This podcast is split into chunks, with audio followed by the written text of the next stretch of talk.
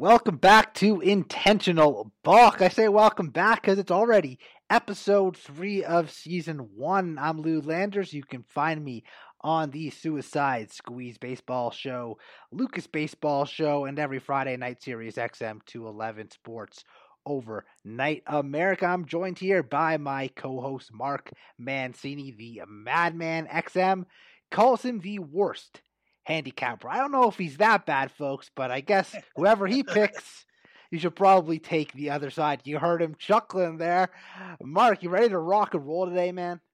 Well, it's madness. It's Mondays. It's you. It's me. Everybody's listening. The most must hear radio show that's sweeping the country right about now. We got three under our belt now we need seven more and then watch out america. Here we come. Yeah not just america. We got mexico covered too right? Yeah. Yeah we got everything covered man. I'm getting excited.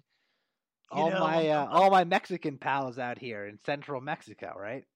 Fish tacos corona down there a little hot salsa mix in some chips. You're, you're doing good man. Don't forget the guacamole. Oh definitely not. And you know i uh, one thing I find so fascinating about Mexico since I've been here, Mark, is they have tamales for breakfast.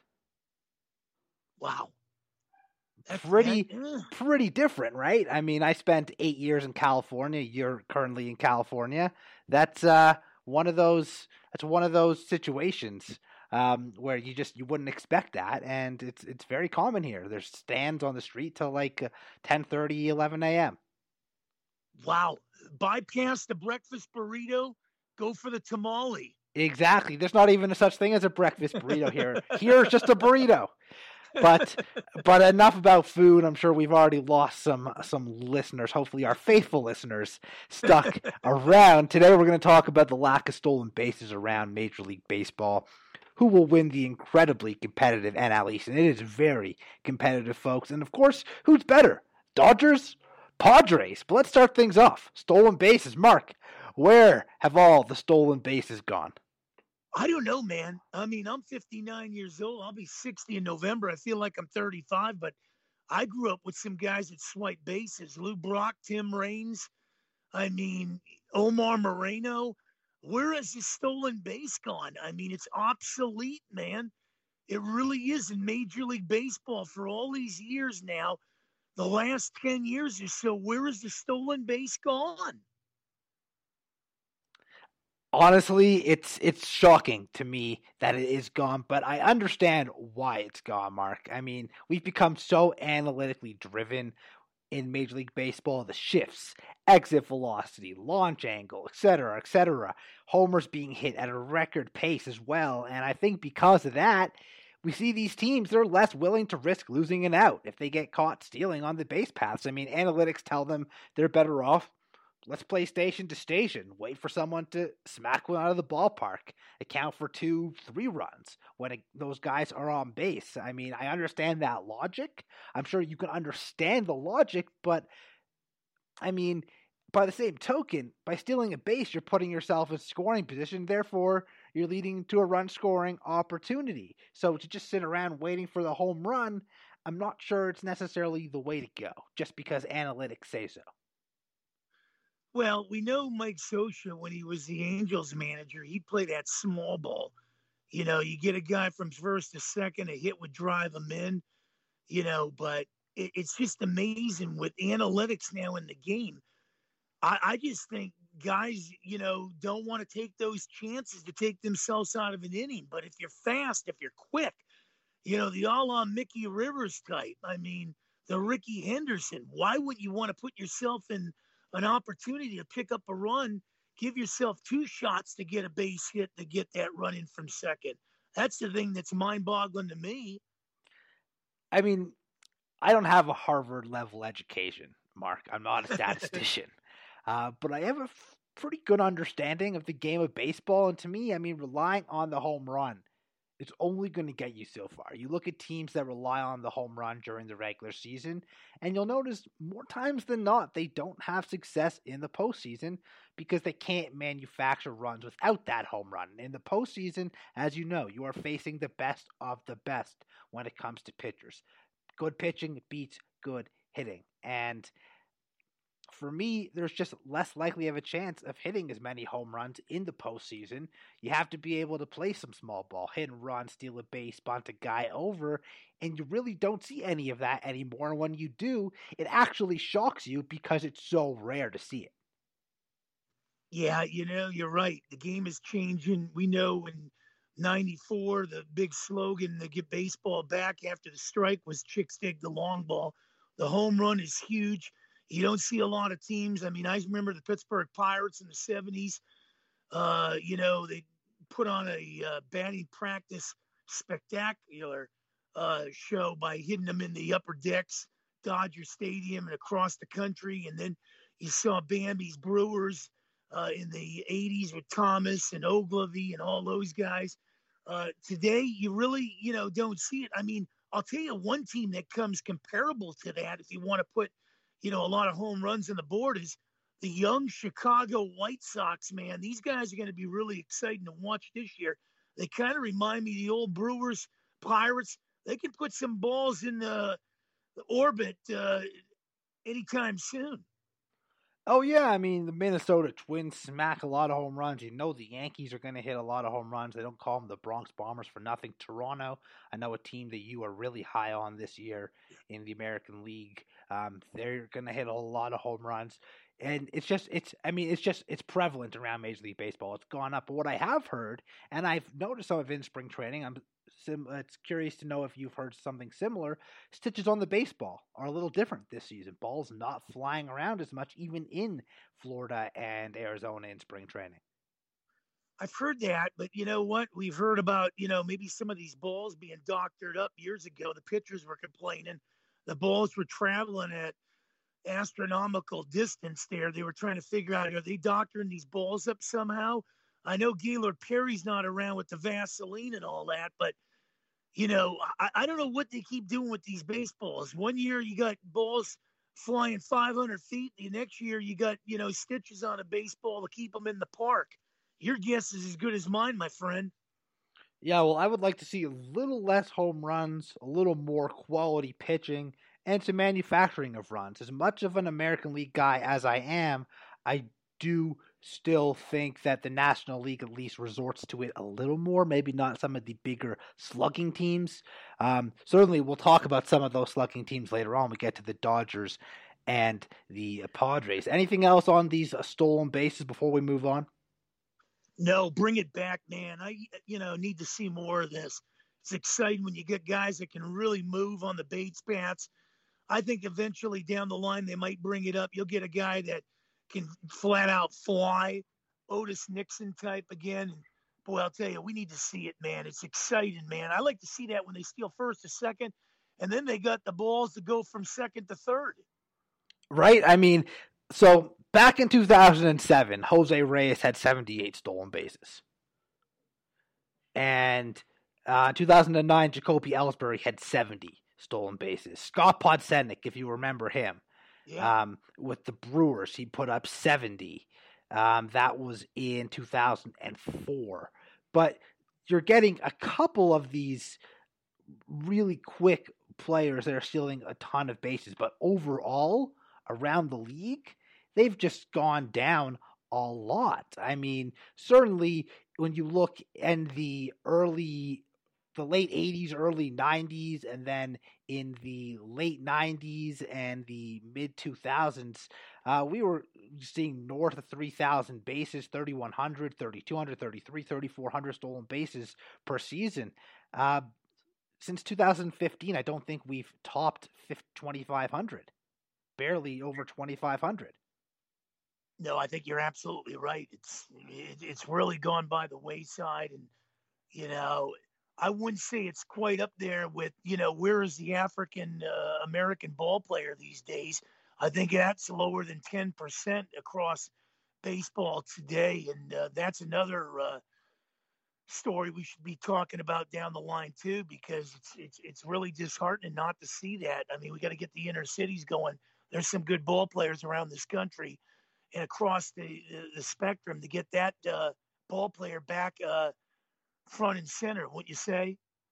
Yeah, I mean Mookie Betts is is is a great ball player. Uh, but you're right. I mean, a lot of the Latin American uh, players are some of the bigger named players around baseball now. They, you know, Cuba, Puerto Rico, the Dominican Republic, they're producing incredible talents. And uh, definitely, United States has fallen behind in that, and you've seen that even in the World Baseball Classic with teams like uh, Puerto Rico, Dominican, Japan, Korea. These teams really putting up, um, you know, a good fight against the U.S., which you probably didn't see 15, 20, 30, 40 years ago.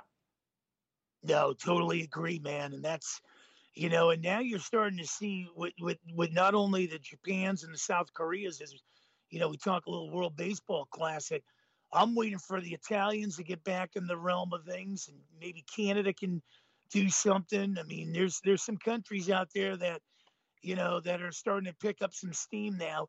Greece, it might take a while, but uh, it's nice to see baseball across the uh, world pick up a little.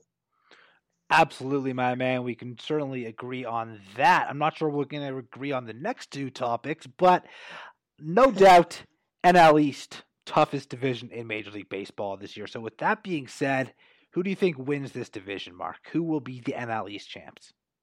Well, I know everybody, the consensus has Atlanta. A lot of people uh, I've talked to, uh, talked to a good friend of mine, Pat McCarthy out of uh, New York, does WFAN out there. He's got the uh, Braves and the Mets are number two. And I, I, you know, everybody can throw whatever they want. I'll tell you right now, I'm going with the Washington Nationals. I like the makeup there. I like what uh, you know uh, they're bringing in Washington. I like uh, their pitching, the front line pitching. They added uh, Jon Lester. They, they, got a good closer, formerly of the uh, Cleveland Indians and the San Diego Padres, and Brad Hand. They got Josh Bell over from Pittsburgh. I mean, this is a team that could have mailed it in after, you know, winning the World Series, losing Anthony Rendon to the Angels, but you're right, toughest division uh, baseball, and uh, watch out for the Washington Nationals. These guys are becoming like gangbusters. Yeah, you're certainly not wrong about the conception um, or perception, I should say, around Major League Baseball with the Braves or the Mets, and I understand why. I mean, Braves been on top the past few years. They have a great lineup. They have a solid bullpen. They've made improvements to the rotation this offseason as well. They're the favorites and probably should be the favorites until someone else wins the division. Then you got the Mets, as you mentioned, lots of improvements during the offseason. The trade for Lindor, Carrasco, signings of James McCann, Jonathan Villar. Very good team on paper, but they've yet to prove what they can do on the field. And I really like what you said about the Washington Nationals. I think people are underestimating them quite a bit. Uh, certainly an improved bullpen, as you mentioned. Brad Hand, very solid rotation with Scherzer, with Corbin. Strasburg did go down Sunday with an injury. Not sure what the status of that is, but if he's in there, Jon Lester. I like Joe Ross if he can stay healthy at the back end of that rotation. And you mentioned Schwarber adding some thump. Josh Bell, you're familiar with him as a Pirates fan. So yeah, the uh, Nationals are certainly underrated, certainly could make a push. Even look further down the division. Phillies are talented, but I still think they're a clear fourth or fifth place team. And the Marlins probably could have finished fourth or fifth. Be shocked if they didn't, but they have a very good starting rotation. Their issue is they lack the star power offensively. Um, they're going to struggle to contend, I think, with the elite teams in the division when it comes down to it. I think if I had to bet my life on it, I'll still take the Braves in the East but I do think uh, you're outside the box, getting a bit bold, taking the Nationals. I can't disagree with it. Yeah, and you, you are talking about the Phillies. The problem with the Phillies, they have the same problem. Uh, a lot of these teams, and, and, one in particular in that division is the Mets.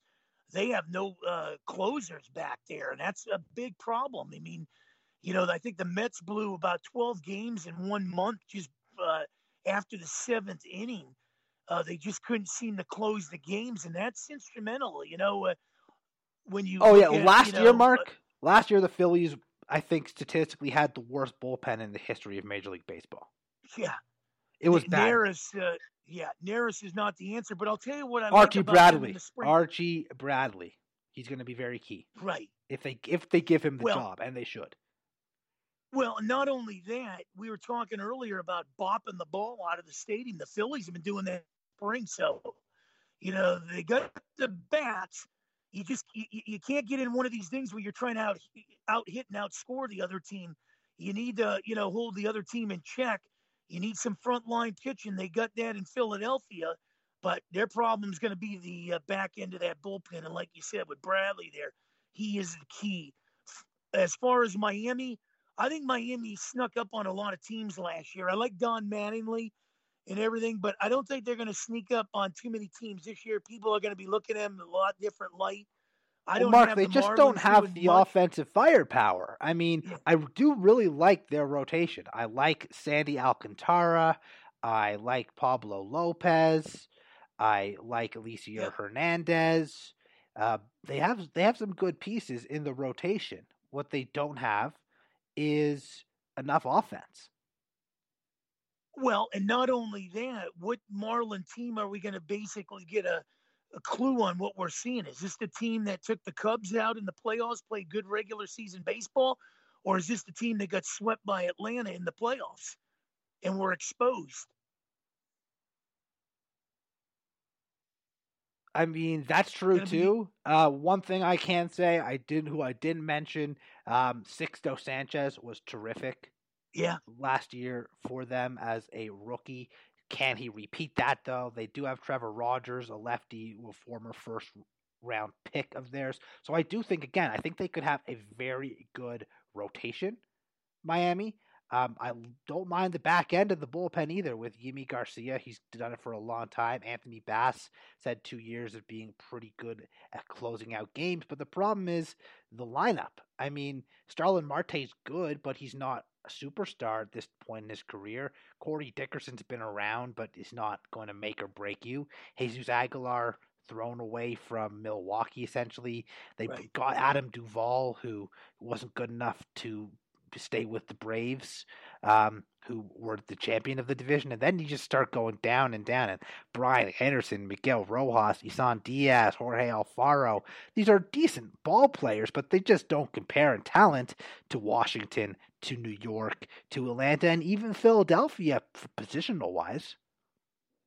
No, totally agree with you. It's going to be interesting. I got the Marlins in the middle of the pack there, uh, you know, in that division. And uh, you know what? They like... they could be they could be a team that wins 78 games and finishes in fifth place. That's how good this division is. Well, and the other key is in that division is if the Mets, you know, don't get, you know, what we'll find out what they're going to get out of Syndergaard. J- Jacob DeGrom is lights out. You know, Stroman's over there. Lindor can help them, but we're going to find out. You know, they got a lot of money in New York with uh, Steve Cohen owning this ball club, but at the same time, they fell short in getting Trevor Bauer over there and stuff. So we're going to find well, out. They did get Carrasco. The Carrasco yeah. move was a it gets overshadowed by the Lindor move, but it came in the same trade. Carrasco's a really good pitcher. Uh, they did sign Taijuan Walker, who has had some injury issues, but is a very solid number four, let's say.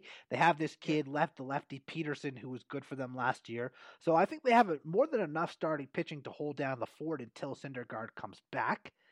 And I think their lineup is very good. Their bullpen, as you mentioned, they have the names and the talent, but again, for me, it's not about talent for the Mets. On paper, they have enough to win this division. It's how they will play when it, they actually have to play the game. Because again, games are not won in the off season; they're won on the field. And I'm sure I'll talk about that later um, with the San Diego Padres too. Right, and also the other important thing is they're playing in a city where they're on the back uh, page of the sports uh, you know, being compared with the New York Yankees. So it's always hard to try to knock the Yankees off the front page of the sports there in New York.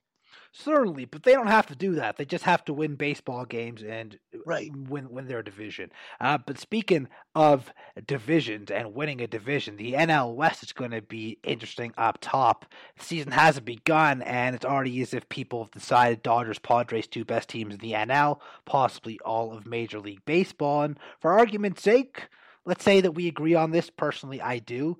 But because both these teams are so good, they have very deep and talented 26 man rosters. The question really is not if they're good, not if they're going to make the playoffs, because they both should. It's who finishes with a better record and who goes farther in the postseason? Is it the Dodgers, Mark, or is it the Padres?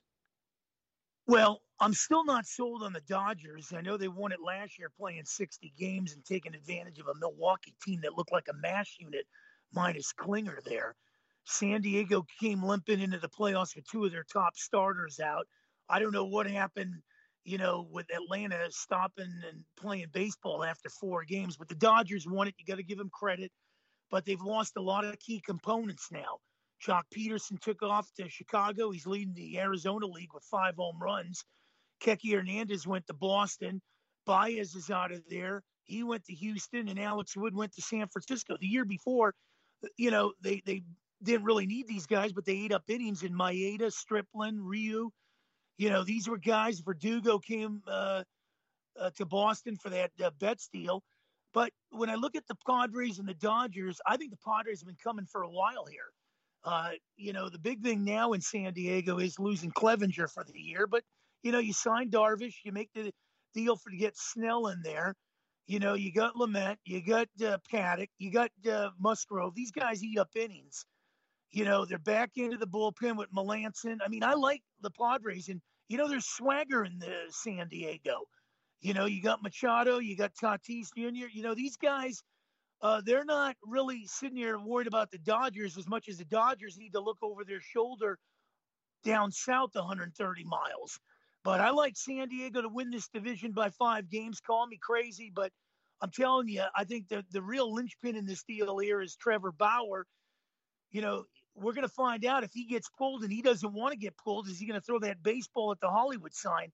I like the makeup. I like the chemistry. San Diego's all in. Sure, the Dodgers won it, but a lot of chinks are less in that armor now. So I like the, the Padres by five games. All right. Well, I'll start with the Dodgers. Um, I think it's difficult to bet against them, considering again, as you mentioned, they're coming off a World Series championship and they have dominated this division for the past decade plus. Lineup still, even with some of those guys with Pederson and Kike gone, neither of them were everyday players. Um, so as long as um, they continue to get production from the bottom of their lineup, and they certainly still can with Chris Taylor, with Gavin Lux, and there. I still think it's as good as it gets in the NL, but they have the deepest starting rotation in baseball, and even have two guys in Dustin May and Tony Gonsolin, who, let's be real here, Mark, these guys could be SP2s or SP3s on most teams around the league. They don't even crack the Dodgers' top five. Uh, the Dodgers are a team that's set up for the marathon that is 162 games because of the depth in their rotation, and their bullpen is improved. I know they've lost Baez, but they brought in Corey Knebel. Uh, they're going to have Tommy Kahnle at some point as he recovers from Tommy John surgery. Another year with Treinen, another year with Graterol. May and Gonsolin are going to start in the bullpen because there's no room for them in the rotation. Uh, this team is is loaded everywhere. They're even deeper than that of the Padres. I'm not taking anything away from the Padres, but the Dodgers are still the team to beat. Well, I, I think when you look at it, the, the, the key there in LA is, you know, they were utilizing guys, and Hernandez and, and Pederson were big uh, platoon players with them last year. You saw, you know, if you took those two guys away, and, and you know, if Seager went to Cincinnati, you know, uh, w- you know, you don't sign Urias again. Uh, you know, coming back from that uh, problem he had with his girlfriend there, who knows where the Dodgers would have been? But I think May needs to come up with another pitch. I think maybe a rising fastball or something. He's got to come up with something else. Gonsolin is good, but I got to see more of him. I think what you're going to see is David Price being moved to that bullpen, maybe long relief uh, one day, or you know maybe a spot starter the key there is, you know, what are you going to get with Kershaw? Kershaw's, you know, starting to, you know, drop a little. Uh, Buehler's going to, you know, uh, be a mainstay there, and, and and Bauer. There's questions there. I know they got a deep pitching staff, but on the other side of the coin, there is when you look at, I think Justin Turner was signed as a designated driver, giving him a three-year deal. He's, he, you know, I, I, I really haven't seen a leader in Los Angeles and Kirk Gibson after that Jesse Orosco blow up in spring training with the eye black. I got to see more of a leader. There's a lot of guys here that maybe carry big sticks. But as far as a, a, a real leader there, I don't know who it is. Everybody's kind of taking the, you know, baton and running with it. So um, I really like San Diego's makeup. I think they're younger. I think they've got some guys, and I think the Padres aren't done here.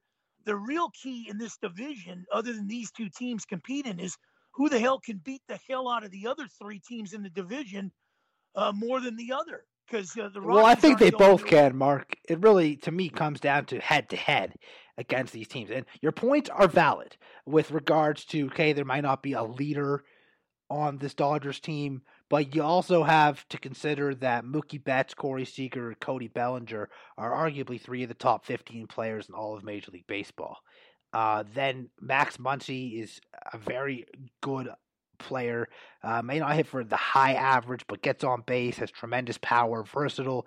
AJ Pollock is like a forgotten man. This guy what is a superstar caliber player or was in Arizona.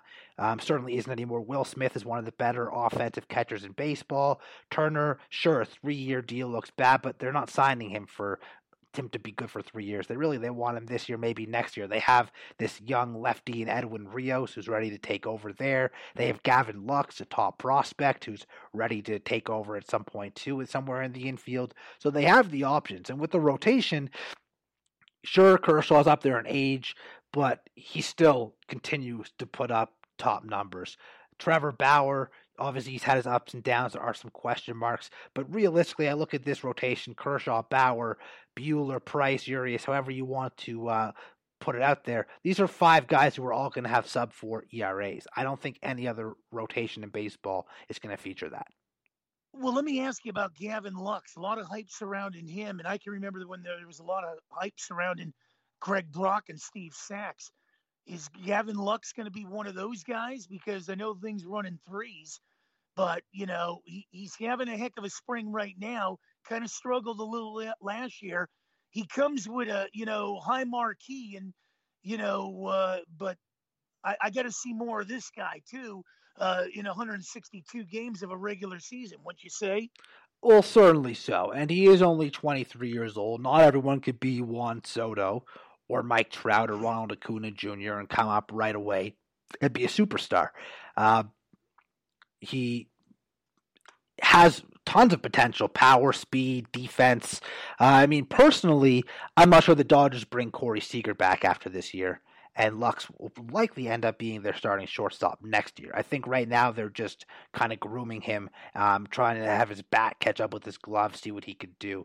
Um, I think he's a future star. I don't expect necessarily that much this year. I do think we see a lot of Chris Taylor at second base. Um, and AJ Pollock's going to play a lot more in the outfield than he did previously because Pederson is gone. But I do want to give the Padres some talk here, some credit here. They are their lineup is as good as the Dodgers. Their rotation has the potential to certainly be as good as the Dodgers too. I worry about Lamet. I do think he's destined for Tommy John surgery. Darvish and Snell are as good as it gets up top, though, and Paddack is bound to to bounce back. Um, their bullpen, four possible closers. You mentioned Melancon. They still have Pomeranz, Emilio Pagan, Keone Kela. All these guys have had success closing games, so I like that. Um, there's certainly pieces there for them to win this division, win the NL pennant, and even win the World Series. But I told you this was going to be a theme for me, similarly to the Mets in the NL, even the White Sox in the AL winning the offseason, having the talent on paper doesn't necessarily translate to wins on the field. So I am a big believer in them. I think they easily win 90 games, maybe even 95 plus, and I wouldn't be shocked if they did beat out the Dodgers. I'm just not willing to put my money on it yet because to me, to be the best, you have to beat the best. And as of right now, yeah. the best is the Dodgers. Yeah, totally agree with that. And uh, I'm going to stick with the pods. I think they win it by five games. I'm not going to back down from it. You know, sometimes you got to throw something out there and stick with it. Otherwise, if you become wishy washy, you know, you sound like a lot of guys. But I'm going to stick with it. I got the Padres uh, to win this division, and five games is a lot of games to, to, to win it by. But I really think they're going to win it by five. And I love the boldness of it. And you know what? As bold as it might sound, it's really not as crazy because they certainly have the talent to do it. I just if I'm going to put my money where my mouth is, I'm feel better doing it with with the Dodgers. Now, we both think the Nationals have a chance to win that East. As much as I took the Braves, we do think the Nationals have a chance. I will say the Padres have a better chance to win the West than the Nationals do to win the East. Wow. Yeah, that's going to be another dogfight. I think you know when you look at Atlanta, uh, you know they, they they've got you know the bats and everything, and you know they've got some pitch in there. But I think Washington's experience down the stretch and adding Josh Bell, who was a mainstay in Pittsburgh, I think is really going to put them over the top. I, I think like, it I like could, and I think Washington and San Diego are going to really be fighting for that wild card spot potentially. Yeah, it's going to be uh, nice to talk next week who we got in some of these other divisions alongside relief pitching. Some of the top relievers that you grew up with and I grew up with, man, oh man, how would they play in today's game? Yeah, it would be very, very interesting. I think that's definitely. Uh, we'll have another division or two. We'll talk some relief pitchers. We'll have some other fun stuff. Maybe we'll talk about a different cuisine next week as well to start off the show. We had Mexican food yeah. this week, um, so we'll have to think of something else. But I guess before we wrap things up, is there any final thoughts you have today? Fish tacos and seafood enchiladas. Yeah, I could go over some of those. Maybe that'll be my dinner tonight. I have a couple hours until I'm ready to eat, dinner, my man. But this was episode three of Intentional Balk. I'm Lou Landers with Mark Mancini. We'll be back next Monday. We'll be back every Monday. So be sure to catch us. We'll see you next time.